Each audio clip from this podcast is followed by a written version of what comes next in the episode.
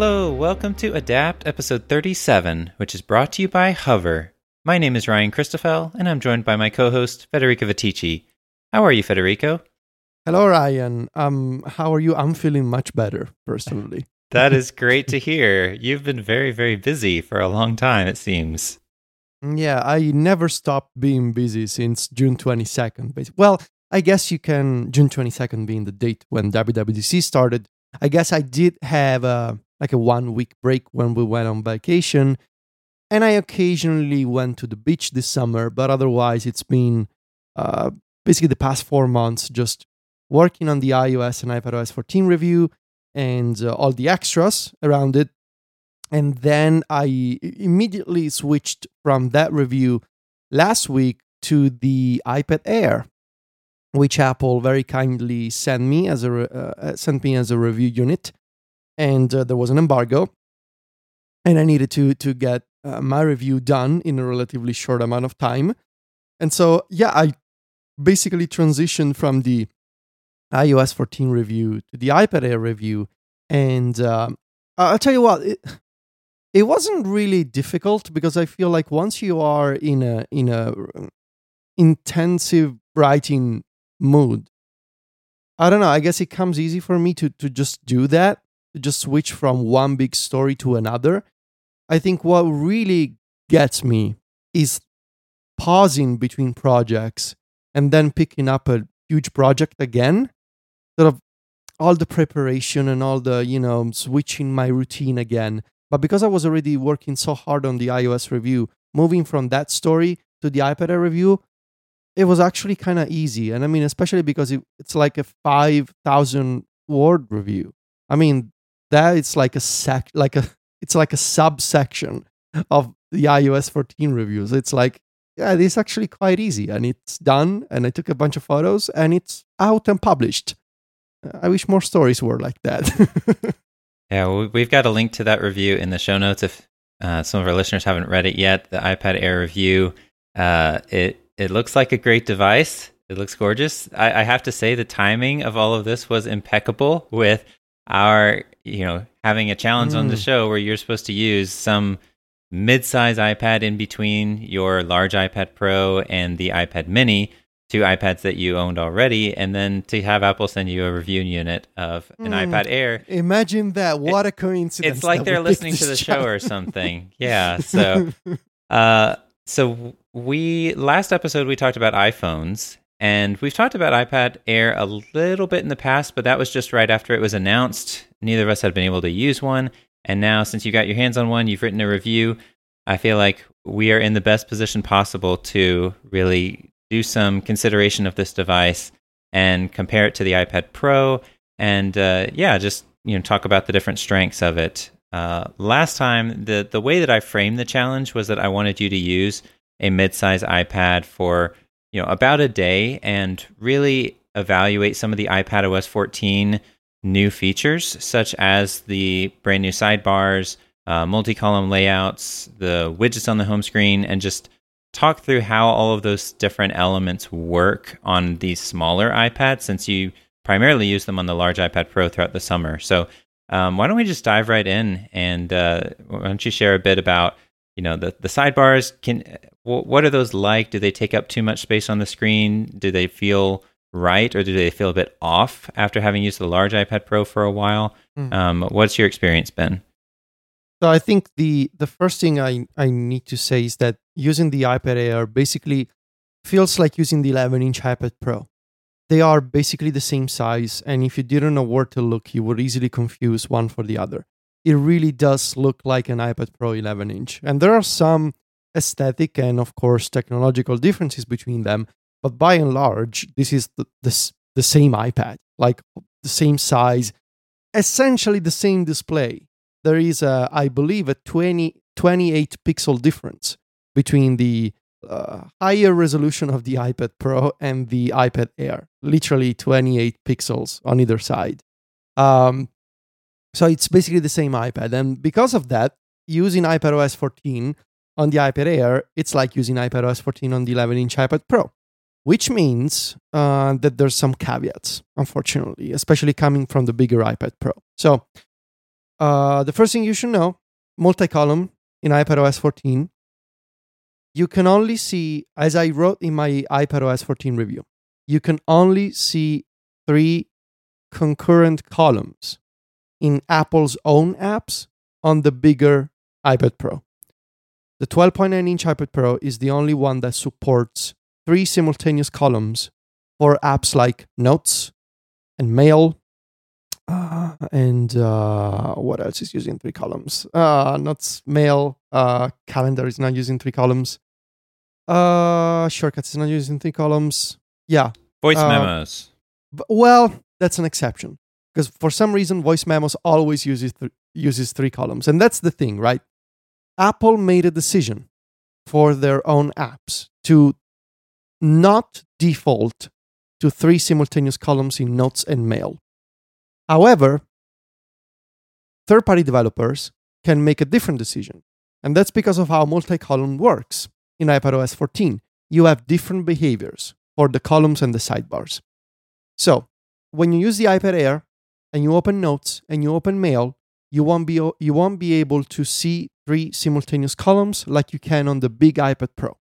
The iPad Air behaves like the 11-inch iPad Pro, which means that when you try and show three columns, the third one um, will not be inter- uh, you will not be able to interact with it. So if you show the sidebar and you have a sidebar, a middle column, and the content column on the right side, that final column on the right, you will not be able to interact with it. It will either be pushed off the side of the screen or it'll be, or basically the middle column will be overlaid on top of it. These are some of the different behaviors that multi column supports in iPadOS 14. And Apple made this decision, right? But as you can see, as you mentioned in voice memos, the voice memos team at Apple decided to always support three columns. And so on the iPad Air, on the iPad Pro 11 inch, and on the 12.9 inch, and even on the iPad mini, in landscape mode, voice memos always supports three columns. And it even does on the big iPad Pro in portrait mode. You can use three columns in portrait mode. And third party developers can follow the same, uh, I guess, best practices of the voice memos team if they want to. There's an API that they can use and they can say, look, I don't care if you're using an iPad Air or if you're using a 12.9 inch iPad Pro. I always want to show you three columns in landscape mode. And so you look at apps like um, GoodTask, for example, it's now using the, the native three column mode with a native sidebar in iPadOS 14. And you can see three columns on, on both the iPad Air and the 12.9 inch iPad Pro. Or you look at GameTrack, which is an application to um, keep track of video games you want to play or you may have played. And that application always supports three columns, even in portrait mode. So it ultimately comes down to developers and the choices that they make. But as far as the experience of purchasing an iPad Air, taking it out of the box, and starting it up, what you're going to see, you know, on a fresh, clean install of iPadOS, apps like Notes and Mail will not support three columns as they do on, on the big iPad Pro. But third-party developers, they can make a different decision. They can say, the iPad Air is big enough. And I'll tell you, Ryan, it is big enough. Like it, it. I'm looking at this very moment. I'm looking at GoodTask in three columns. It's totally usable. It's not as obviously, for example, the the, right column, the the content column on the right. It's not as uh, expansive and as comfortable as the on the on the 12.9 inch iPad Pro, but it's totally fine. It's totally totally usable. And um, I think this is this will be an interesting um, design design decision to observe uh, in a bunch of third party apps. Like what what do you decide to do on a 10.9 inch display? And I would make the same argument, obviously, for the 11 inch iPad Pro. Uh, I think that three columns on on basically, I believe that three columns on a tablet of 11 inches in landscape mode, they are totally usable. And it's I wish that Apple made a different decision for Notes and Mail. Yeah, that's a really unfortunate. I mean, I've said in the past, and when I did my whole 11 inch iPad Pro experiment, I said that one of the things that really pushed me back to the 12.9 is that you could use three columns at the same time in some of those key Apple apps. And so the fact that we now have third party apps that show that three columns can be done on that smaller size and done well just makes it even more confusing or baffling as to why Apple's apps don't support that. And I kind of wish that you know this was something that wasn't just in the hands of developers or the hands of Apple to make these decisions for users, but rather since the whole system of these different layouts it's it's built on the idea of different size classes and you know UI views, you would think that maybe Apple could present a setting where you know maybe mm. the hmm. default behavior is okay. You know, you think content is a little bit bigger, um, but you can only see two of those columns at a time. But if you want, you can toggle a setting that says I want to be able to see three columns at once, and it shrinks things a little bit. Um, but but it's fine. But it works. Like I'd love That's to see very, something like that. That's a very good point. In fact, I think they should add a setting. Did you know that in iPadOS, there's a setting to disable, like outright disable split view and slide over. You can go to settings, home screen, and dock, multitasking, and you can disable allow multiple apps. And it's like a system wide toggle that will prevent you from creating split views and slide over instances. And so, and this page is actually kind of empty. There's only two toggles allow multiple apps and gestures. And I think I would like to see more options in this screen. And I think forcing like something like um, use uh, three columns, you know, when available or something like that, I think it would be a good idea. Um, but then again, something that I heard from developers in the summer is how confusing the updated, um, I believe the framework is called the UI split view controller. How confusing it can be because of all these options that Apple added.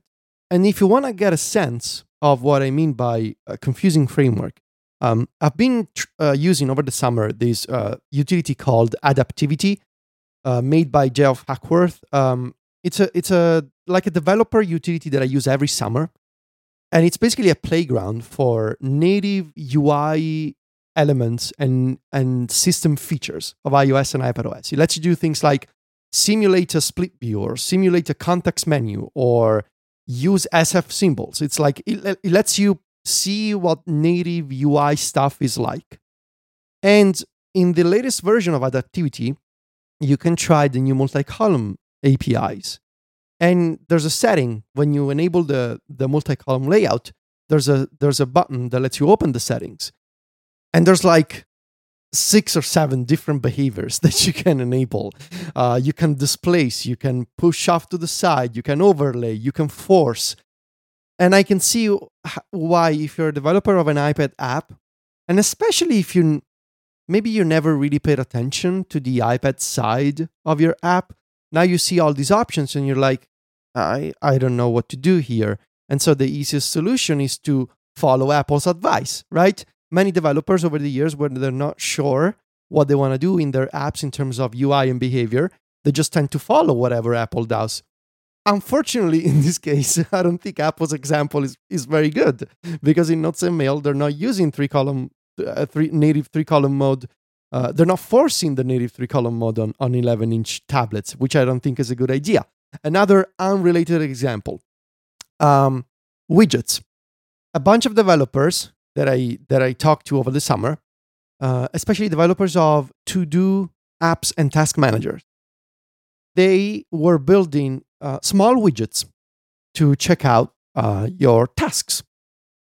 Unfortunately, many of them were following the approach of reminders, where in iOS 14 and 14.1, the small reminders widget only showed you one task, uh, just one line of text in the small widget.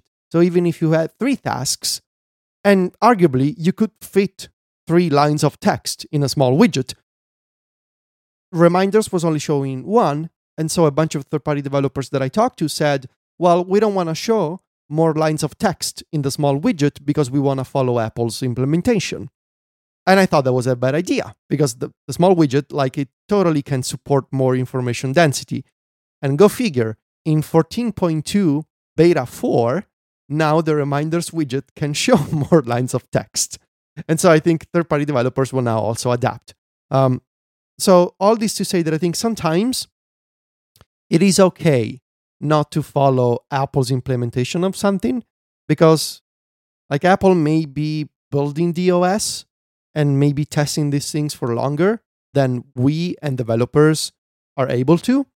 However, the t- the the teams making apps at Apple don't necessarily follow the same schedule of engineers building and designing the OS.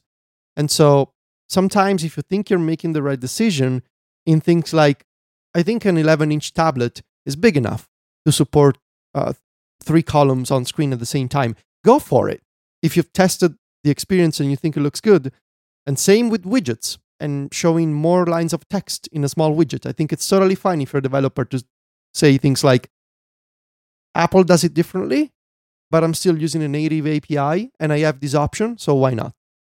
Yeah, and Apple's the one that built these APIs in the first place and provided exactly. all the options to developers. It's not like they're saying you really should do it this way. Eh, no. Uh, by providing all this flexibility to developers, they're essentially saying, you know, different apps will work best with different layouts, and that's okay.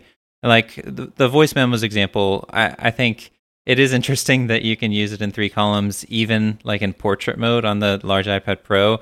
Uh, that's a little surprising, but I suppose with something like voice memos, where you're talking about the folders of recordings that you have and then your actual recordings, you probably don't have you know a whole bunch of text that needs to be displayed there. It's just maybe a, a short folder name, a short file name, and then you know the recording screen itself, where you've got some playback controls. There's not a whole lot going on there. Um, it makes sense that an app like Notes, where it's going to show excerpts from your different notes, and then you've got a lot of text in the body of the note. It makes sense that Apple would think, oh, maybe it's a better experience if you only show two columns at once. I just wish that they provided an option for people. But that said, um, so it's it's unfortunate that multi-column is is not quite as good yeah. experience on the iPad Air. What about just some of the other aspects of using it? So, like sidebars, did you notice, you know, an issue with oh there's there's less content here than I'm used to. Um, widgets on the home screen does does it show the same amount of widgets as the large 12.9 inch iPad Pro, or do you have less to work with there? Like what what's your general experience like? Um, so I think because it's it's more it's smaller, some things are more compact. So for example, on the home screen, you only see basically the equivalent of three medium widgets in the in landscape mode on the left side, I believe you can see about four on the 12.9 inch iPad Pro. Uh, you basically see, well, it's more like two and a half on the on the iPad Air. Okay, I was um, gonna say because you can actually only see three full ones on the on the large iPad Pro. Yeah, so here it's like, um, yeah, it's more like two. And, You see two, and then the the, the last one you see kind of half of it. Um, the home screen is basically the same. It's a dense grid of icons, so that's nice. Um, sidebars are actually okay. You do get less vertical space. Uh, so, for example, maybe like a side, like for example, in music, right? Um, the the sidebar in landscape mode it stops at the beginning of the playlists section on the iPad Air, on the iPad Pro, I do see some of my playlist, like it goes on for longer because it's a bigger display. So you do lose some information density there, I guess, but just because it's physically smaller.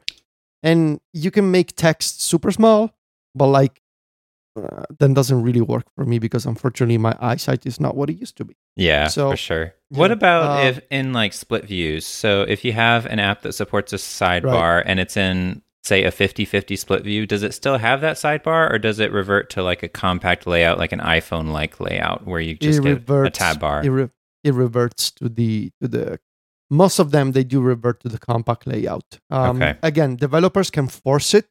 They can say look i don't care. Even if it's a compact layout i always want to show you three columns. And then i guess you just scroll the columns but most of them don't. And i think that's the right approach because especially when you're in a compact layout showing multiple columns, it can get a little, little awkward. And so they do revert to the iPhone layout, and the sidebar becomes like a standalone page, for example. It's not a sidebar anymore. You need to you have navigation, and you need to go back and forth. Okay, yeah, that's. Uh, I agree. That's probably the best decision. Um, but it, uh, to me at least, as as someone who's used the large iPad Pro for years yeah. now, it just seems like yet another compromise that maybe I wouldn't want to, you know, I wouldn't want to deal with because not only can I not have, you know, all the the columns on screen that I want, but then I really don't like when apps revert to the the iPhone layout because like again it, it kind of makes sense and I understand from a development standpoint that having a sidebar when you have very little screen space it's it's not ideal. But for me it just kind of throws me off a little bit. Like I'm used to seeing these sidebars now and then oh okay all of a sudden because it's in this certain split view orientation i no longer have the sidebar and i've got to remember Yeah. to go down to the tab bar. And especially when i'm using like my magic keyboard and the keyboard row is covering up those tab bar buttons at the bottom it's just you know it's it's not as clean and simple right? It's not a consistent experience. And so it, it's unfortunate that on the ipad air that you have to deal with that more often. Because like on the on the large ipad pro in a 50-50 split view you still get the sidebar. You still get that full experience.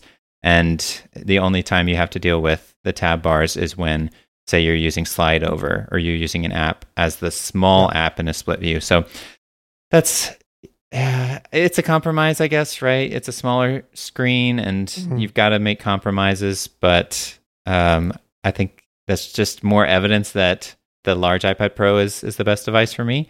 Um, so in your time using the iPad Air and using it for work, just kind of using it in your normal day to day, what what are the things that you missed most from the large iPad Pro? What are the things that would really keep Hmm. you from using this as your main device moving forward? Ah, good question. Um, so I think I really miss Face ID, and I think the new Touch ID is fine. So the iPad Air has this new Touch. I- It's got the same design with the edge-to-edge liquid Retina display of the iPad Pro. However, it does not have Face ID, so it, it ditches the home button, but not to implement Face ID. It's it sticks with Touch ID. However, it's a new flavor of Touch ID in that the fingerprint sensor is now built into the top button of the iPad Air. So the button that you need that you use to invoke Siri or lock and unlock the display, you can now use that as a Touch ID button. So it's uh, bigger and and it's got a glossy finish, and it works all right. It's the same. It's basically the same performance of the second generation Touch ID that we used to have in things like the iPhone 7 and the iPhone 8 and the iPhone SE. It's fast, it works okay, and even if it's if it's at the side of the screen, it's comfortable enough to use. It's okay.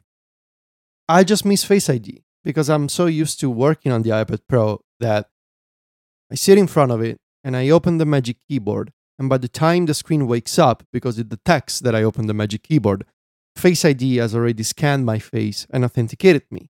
So all I need to do is press the space bar on the keyboard and I unlock the device. Like Face ID turned authentication into something I don't have to think about anymore. It just happens. And with Touch ID, obviously, it's not that. It's not like that because you need to physically move your hand and touch a thing, touch a button to unlock it. And even though it's fast and it works really well, and Apple did a great job with the feeling and the design of the button, I think it's a really good button from a design and engineering perspective. It's still a different experience from Face ID. And so I miss that from the iPad Pro. And I also really miss the ProMotion display. Uh, and I know that this is a maybe a contentious topic among some people who don't really see the difference between ProMotion and non-ProMotion displays or who don't like ProMotion because it makes them feel sick due to like motion sickness issues but i really prefer the feeling and the just the look of ProMotion myself Can I know you, you had a can you help me? Yeah. So it, it's certainly not contentious with me. Like I'm I'm not someone who's like, oh, ProMotion isn't even real, or is it all in your head? Right. Whatever. Like that. uh, That's not me. But I do struggle with like some people say, oh man, once you use ProMotion, you can't go back. Yeah. And I when I first got the the 2018 iPad Pro, I th- think that I noticed ProMotion, but Mm. I go back and forth between my iPad and iPhone all day long, and I don't Yeah. notice a difference in responsiveness or smoothness or anything like that. So like, what are what are the the benefits like in a real world? Like, do do you notice a difference between those devices? Yes. Like, okay. no So, no no no i don't so you don't notice the difference on the iphone okay. because it's um, noticing um, the difference between a regular display and a high refresh rate display is more difficult when you when the non-ProMotion display is physically smaller.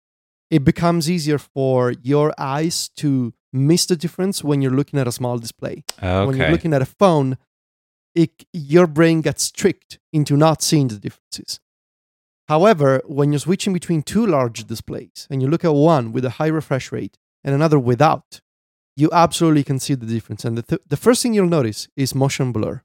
You'll see motion blur even in things like swiping across pages of the home screen. You do that on an iPad Air and on an iPad Pro with ProMotion.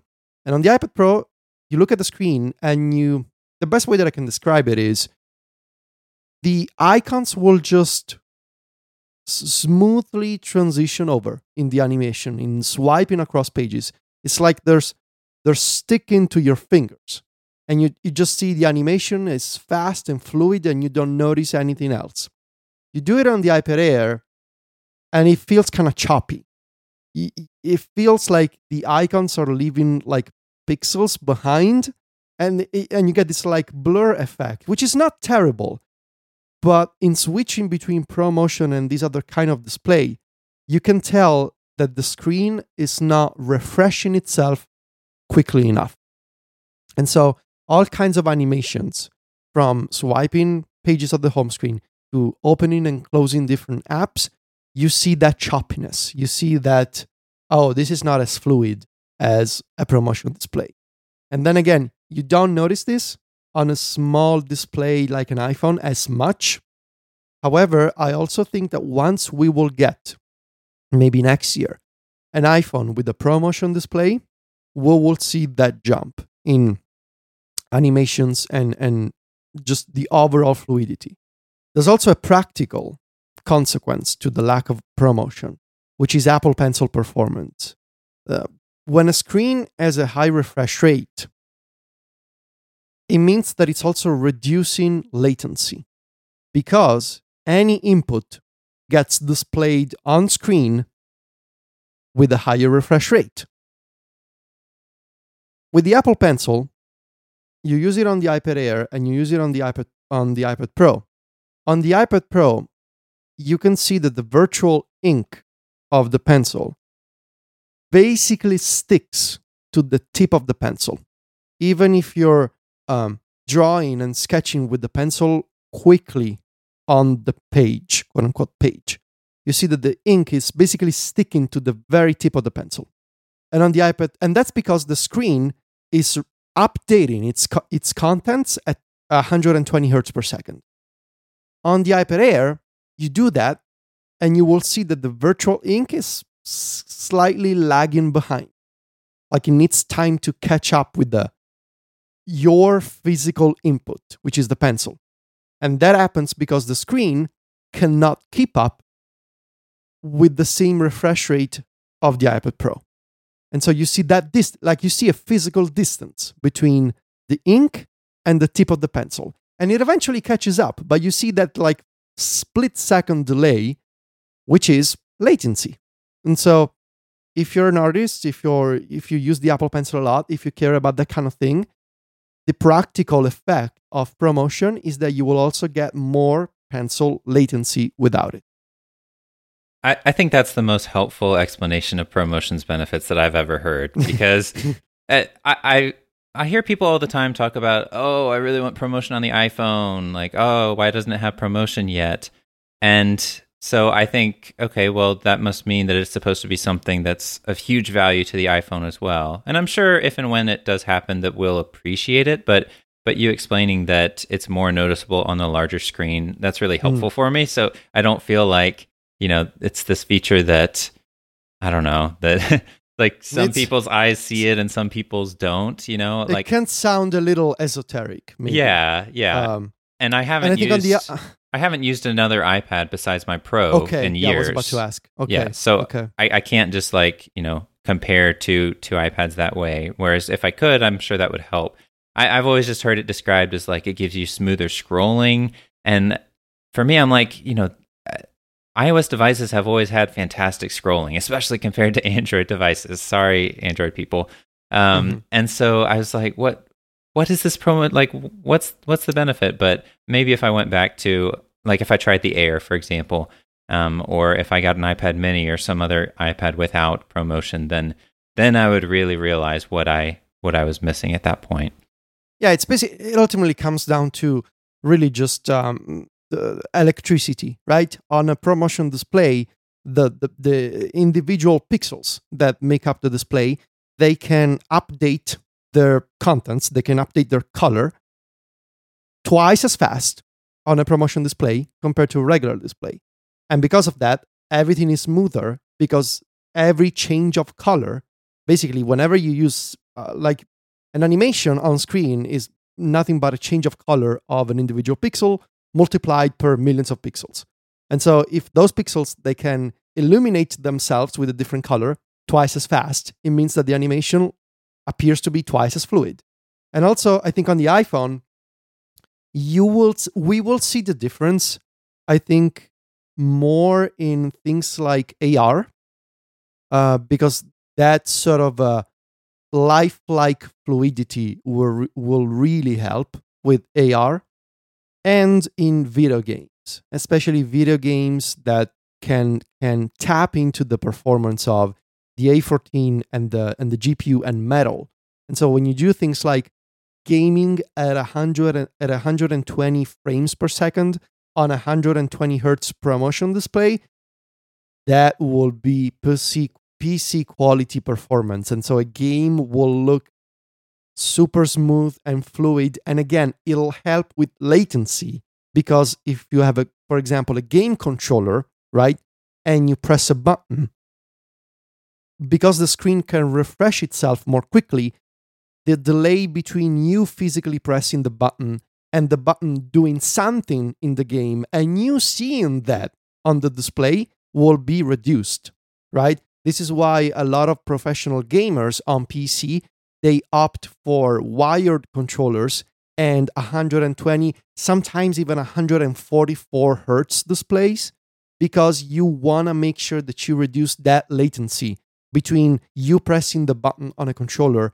and the you know the the electrical input of that button going into the game and the game showing you the result on screen you want to make sure it's as low as possible and you want to make sure that it's as low as like uh, I, I want to say 5 or 10 milliseconds for example it really especially for professional applications like um, you know pro gamers playing league of legends or something online you want to make sure you have that latency as low as possible. But for people like us, I think we will see that gain absolutely with AR, and especially when Apple makes a an AR headset. Um, when you're wearing something on your face, and when you're looking at at especially 3D elements that blend with the real world, having a choppy animation, it can really make you feel sick, right? uh, which is why all of these VR headset headsets right now, for example, which are different from AR, but the basic truth stands.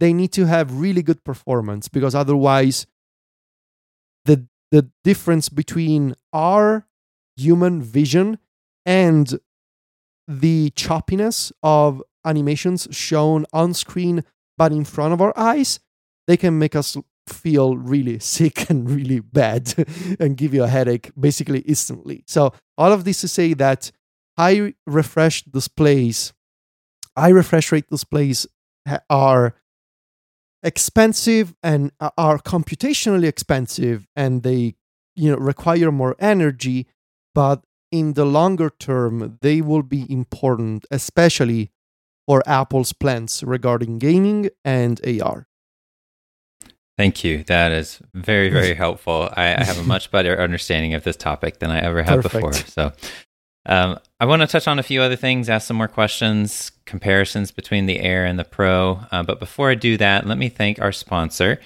And this episode is brought to you by Hover, one of Relay FM's longest running sponsors. When you have that one big idea, where do you go? Well, your business starts with a domain name. So for many entrepreneurs, Hover is that big leap. Hover has over 300 domain name extensions to choose from. No matter what you want to build, there's a domain name waiting for it. And they have excellent technical support to answer any questions you may have. and they're dedicated to getting you online, not upselling you. So if you have work that you want to show the world, you could use a .design domain, which will show potential clients or employers that you've put time and consideration into your online portfolio. Hover has free WHOIS privacy, so the bad guys don't get your information, a clean UX and UI, monthly sales on popular top level domains. It's easy to see why Hover is the popular choice for people starting businesses.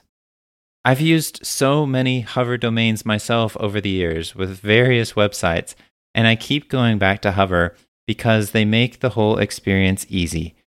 You know, domain name selection and management shouldn't be something that's a hassle.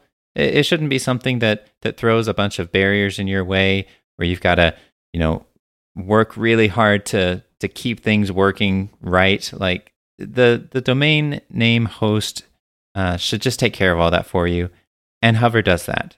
They do it so well that you don't have to think about it. And they offer a, an intuitive user experience. Things just work really well. It's it's smooth. It's easy.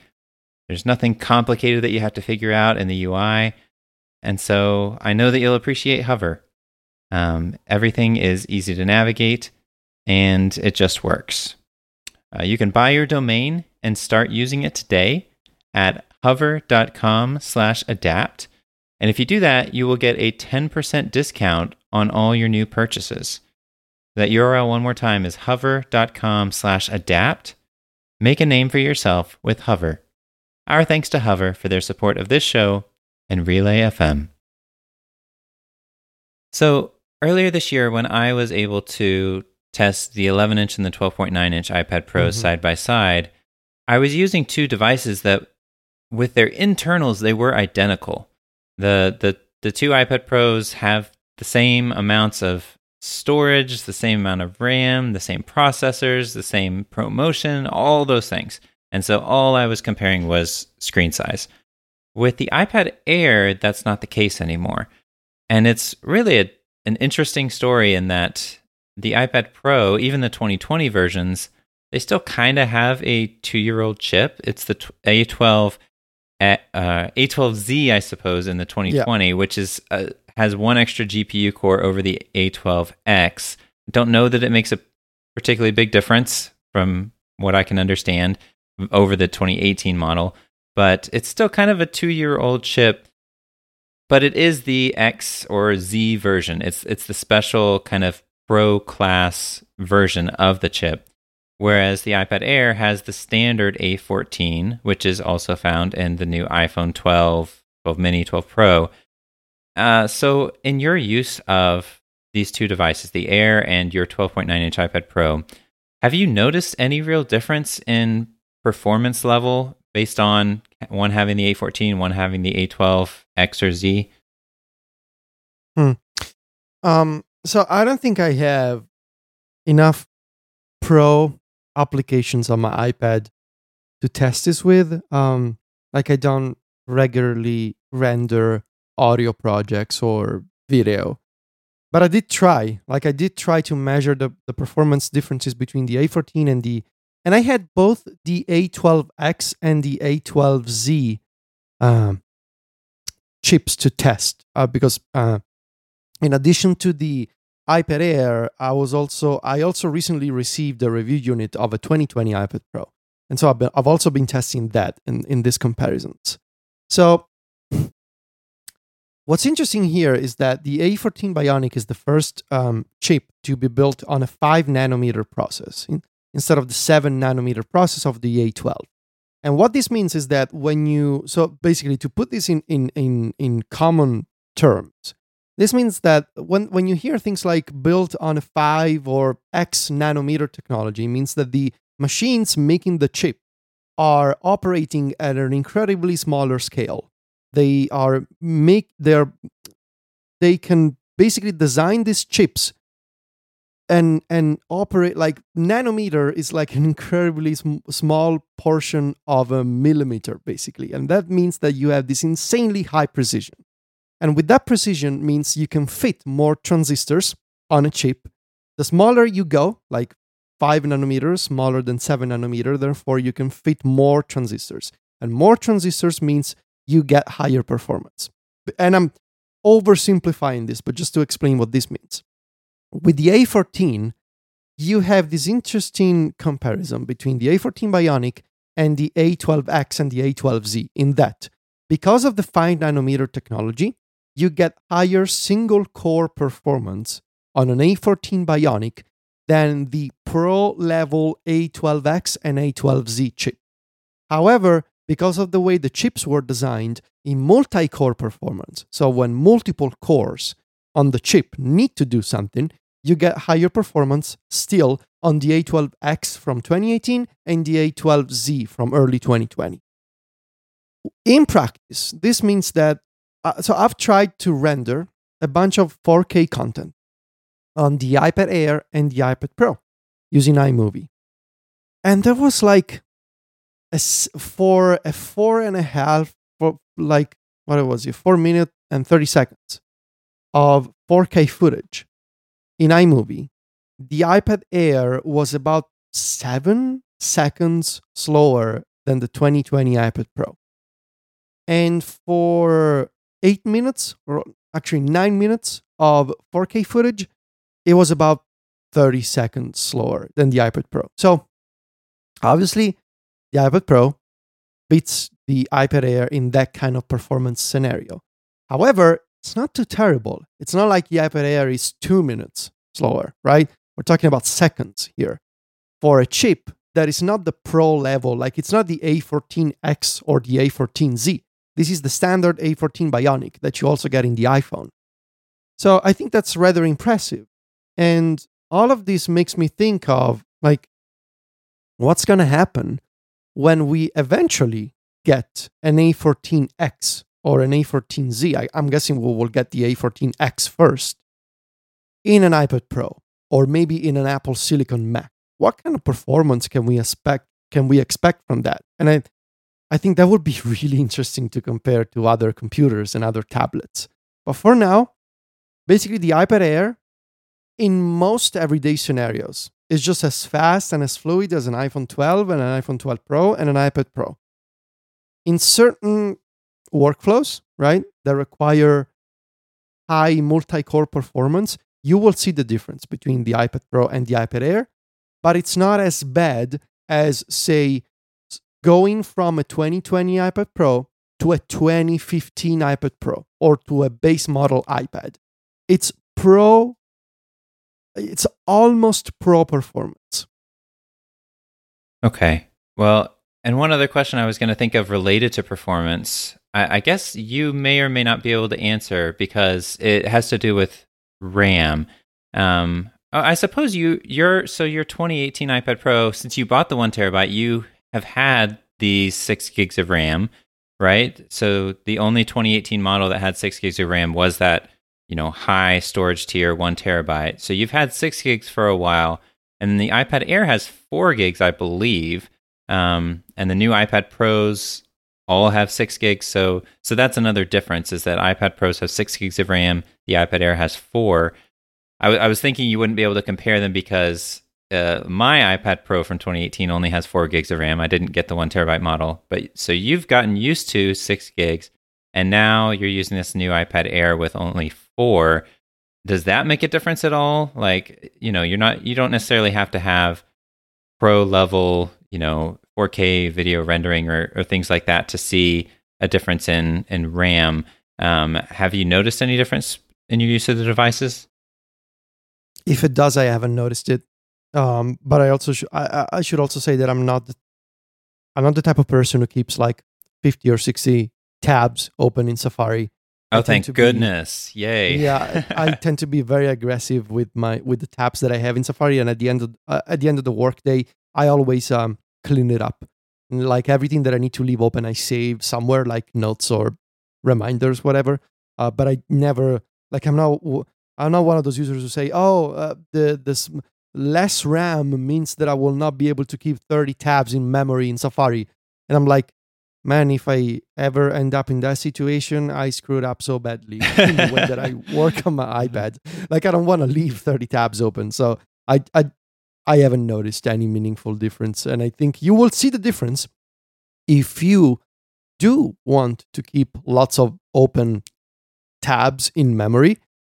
Uh, but I haven't seen that. And also, I, I guess if you need the difference between four and six gigs of RAM, you can measure it. And I did a few years ago. I linked one of my tweets in the review. If you need to do things like leave a complex shortcut, for example, running for one minute or two minutes, the six gigs of RAM will let you do that. With four gigs of RAM, the shortcut may, it tends to crash at about 50 seconds, right? It, you do see that difference. However, these are edge cases, right? And I think if you are the type of person who cares about the edge cases, then I also guess you already have your answer. You need an iPad Pro. If the edge cases are not so edge cases for you, if are more like daily occurrences, then I guess you you do need to purchase an iPad Pro. But for most people, totally fine. Yeah, that's interesting. I, I feel like I've noticed this year with iPadOS 14 that my iPad Pro from 2018 has had more issues where potentially six gigs of RAM would have been helpful. Um, I, I too am pretty good at keeping my Safari tabs in check, and it it just baffles me sometimes when I hear about people who, like, even on their iPhone, they say they have hundreds of tabs open on their iPhone. I was like, what on earth are you doing? That's that's crazy. Uh, but some people like to live that way, and more power to them. Uh, for me, you know, I, I keep a handful open and I close them as soon as I don't need them anymore. Um, but I've noticed that despite that, you know, despite having relatively few tabs open, uh, and I do keep multiple windows. Sometimes I'll have maybe two different Safari windows, which each have a few tabs. But I've noticed that those tabs are gonna are having to refresh more regularly since I installed iPadOS 14. Um, and then even some issues with using multiple windows with other apps. Um, in the past, the the the windows would retain you know the content that was loaded in them um, pretty well. And in the last several months, using iPadOS 14, I feel like that that gets messed up more often. Where I open a window that that had this particular note open, and when I open it, it actually just takes me back to kind of the root view of, you know, viewing my all iCloud notes. And so I, I wonder if it's something to do with, you know, iPadOS 14 was was engineered to take advantage of um, more advanced iPad Pros that have six gigs of RAM, um, or or something. Uh, it seems like maybe there's there's some more uh, resource heavy work going on in the system that's caused my my four gigs of RAM to feel less sufficient than it has in the past. Uh, and again, like you know, as you said, most people it's going to be fine, right? It's it's not a huge deal if you have your tabs refresh every now and then. Uh, I've just kind of noticed that my iPad Pro didn't used to have that issue, and now it does. And so I wonder if maybe some software mm. changes have resulted in that. Um, and maybe you know on a an iPad Air, which yes, it has the four gigs of RAM, but it also has the really fast A14, which is you know fantastic in single core performance. Maybe that makes a difference. And so since I have a two year old iPad now, I'm going to see some of those signs of it being a little slower. I'm not sure, but it's just something I've noticed uh, these last several months. So, uh, anyways, I, th- I think we should we should wrap up here. I, you know, the one thing that intrigues me most about the iPad Air, even though I don't think it's the device for me, and you know, you said in your review it's not replacing your iPad Pro. Um, that's not a big surprise because I know how much you love big screens. Yeah. But the thing that excites me most is since the iPad Air really pushes the bounds of what the the mid size, what what that you know kind of more affordable iPad uh, offers, it it just makes you wonder. Well, okay, well, Apple's going to have to do something really cool with the iPad Pro next year yeah. to yeah. Push that even further because and this this is how they do things, right? This is how uh, with different Macs, different iPhones, even often there are you know devices that are more affordable that come in and take some of the features of the more expensive models. Um, and maybe those more expensive models haven't been updated quite as recently, but then the next time they do get updated, they get even more cool new stuff because they kind of have to in order to continue justifying that higher price point. And so I'm really interested in what Apple's going to do with the next iPad Pro because this iPad Air is so great. and so the the next iPad Pro I would think has to be even better. Yeah, I agree. I think whenever Apple raises the baseline for something, you can expect that the you know they also have um, something else in the pipeline that is going to push the high end side of things even further, right? And so I can only imagine how the next iPad Pro, I think Apple is put themselves in a position where they can now do even more interesting things with the display. Something like um, there, were, there was talk of micro LED or mini LED as the next technology for the iPad Pro. Maybe even bigger sizes of iPad Pro just because they there's now this very small gap between the 10.9 inch iPad Air and the 11 inch iPad Pro, and I think Apple is sort of a, you know, maybe they they cre- they uh, they created an opening for an even bigger iPad Pro, and of course the A14X uh, Bionic GPU will be really interesting to see what they do in, um, you know, in in uh, for performance there. Um, and so I think it'll be really interesting to see now that we have a very solid almost pro level of performance and uh, you know pro like design with the iPad Air which I think at this point should be the default iPad for everybody. What does that mean for the future of the Pro? And if I had to choose I'm not sure the 11 inch iPad Pro has uh, has too many chances right now. I would bet more safely on the 12.9 inch iPad Pro and maybe even something like a 15 inch iPad Pro. That's because I feel like the market for the 11 inch iPad Pro, now that we have an iPad Air, just became a lot smaller. And I think Apple has to know that.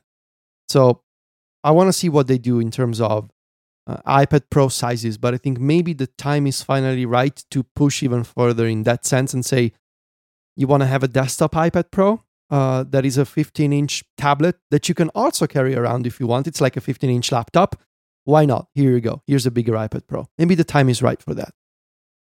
We shall see what next year brings. Mm. Uh, imagine three apps in split view, Ryan. Just imagine that. I know. It would be very, very, very nice. Um, not to mention, I also kind of want uh, on the opposite end of the spectrum, I want a really modern oh, iPad yes. mini with yes, uh, yes. no button. And yeah, that, that would be really nice as a well. Small iPad mini with the scene, like the iPad Air, but in like an eight inch form factor. Oh, that would be so sweet. Yeah. Yes. It's been a good year for the iPad, but there's also all these other things that we'd like to see maybe next year. So, all right. Well, this has been episode 37 of Adapt. Uh, I want to thank our sponsor for this episode, Hover. Uh, if you want to find show notes for today, you can go to our website, relay.fm slash adapt slash 37. And to follow us online, Federico is on Instagram and Twitter as at Viticci. That's V I T I C C I. And you can find me on Twitter as at IRyanTLDR, I R Y A N T L D R. And both of us are writing at MacStories.net. Until next time, Federico, say goodbye. Arrivederci. Bye.